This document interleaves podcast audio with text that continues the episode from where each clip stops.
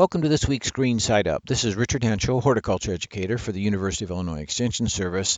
And this week I would like to cover several questions that have shown up in the Extension office through the Master Gardener hotline and visits to the uh, office in general.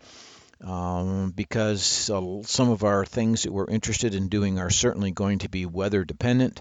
And one of those questions that shows up pretty regular right now is the question about can I still trim my oaks or my maples or our elms if you still have those in the landscape? And the question is yes, you've still got just about two weeks before the sap begins to flow. So we want to prune while those specific trees are dormant. Our concern is that besides the excessive sap flow that's going to occur just like uh, on our maple trees, when it comes to um, uh, oaks and and elms when they're if you prune them after the sap flow starts they will weep pretty well and that can be attractive to the beetles that spread vascular diseases so we're pruning them uh, for a couple different reasons. We want to prevent the spread of disease by the beetles that are going to be attracted to the flowing sap. And on the maple, it's just that they bleed so excessively when you prune them uh, as sap flow begins. So you've got a couple weeks, as I said, uh, somewhere around the middle of April probably is our last. Uh, we should be stopping at that point so that we don't we don't uh, um, cause all that excessive sap flow. Uh, again, attracting beetles and just the the general bleeding in general, if you will. One of the other questions that uh, has already started to come in is, you know, what's the best time to put down crabgrass preventer? Well, um, it's way too early to be even thinking about crabgrass control at this point. Uh, the soil temperatures are really too cold for crabgrass seed to even think about germinating.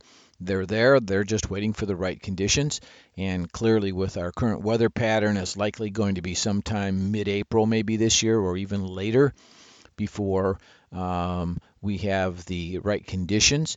Um, crabgrass is an annual grassy weed that germinates from seed each year, and it really requires several days and nights where the soil temperatures are above 55 degrees consistently before it's going to want to ho- go ahead and germinate.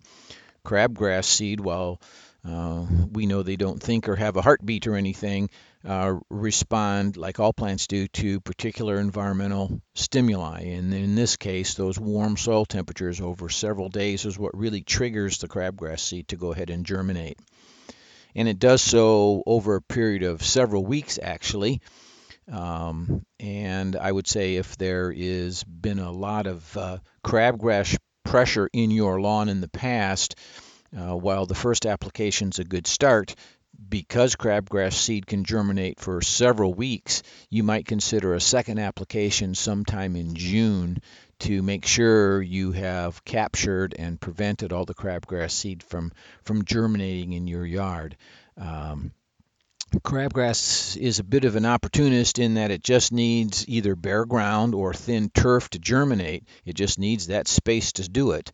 So, working besides controlling the crabgrass uh, this spring, as the summer goes on, you want to work on getting the lawn healthy and thick, and at that point, the thickened grass will essentially prevent crabgrass seed from germinating and coming up next year.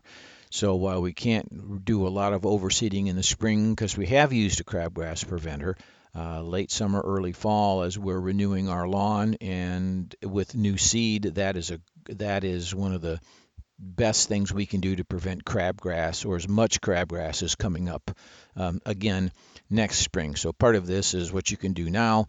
Part of this is working on your lawn during the summer, uh, especially water and appropriate nutrition, and then come fall, uh, top dressing and overseeding or reseeding those thinner berry areas to encourage a fuller, thicker lawn. And then that shading of the grass plants next year will stop the germination of much of the crabgrass seed that's that's out there. So that's something to think about kind of long term for the summer, but very specifically right now, it's still way too early. Um, wait till you can uh, watch the weather reports and they'll talk about uh, soil temperatures from time to time and you need to be in the mid 50s over at least five to seven days before crabgrass seed will begin to even germinate so keep that in mind another question that comes up and we're getting again, a bit close to the deadline here is uh, my home orchard and my fruit trees. Uh, is it too late to put on dormant oil? And the question and answer is um, no, it's not too late, but you have to do it before bud, green tip, and pink tip show up on the plant. Dormant oils are a great control measure for overwintering uh, insects on the bark and in cracks and crevices. And uh, uh, several of the scale insects are also controlled, as well as overwintering insect eggs. And the dormant oil does this because, as an oil, it literally just smothers the eggs, or smothers the scales, or smothers the uh, adult insects that are hiding on the plant.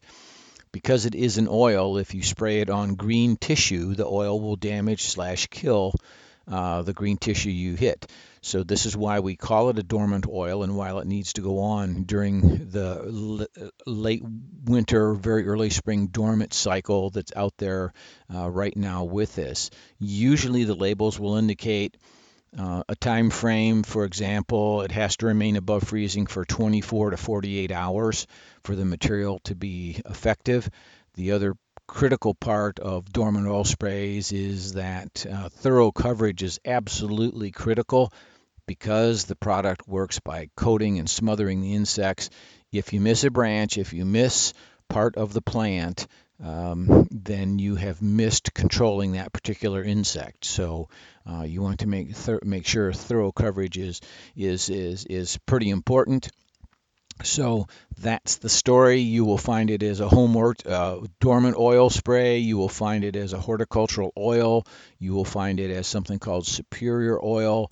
They're all oils, they're all dormant sprays and should go on. Um, yet this spring, and just like for some of the other things I've talked about, say the, uh, uh, maples and pruning them when they're dormant, you need to absolutely get this material on your home orchard trees well before uh, growth resumes this spring. So there are some easy garden tasks to get accomplished this this spring yet.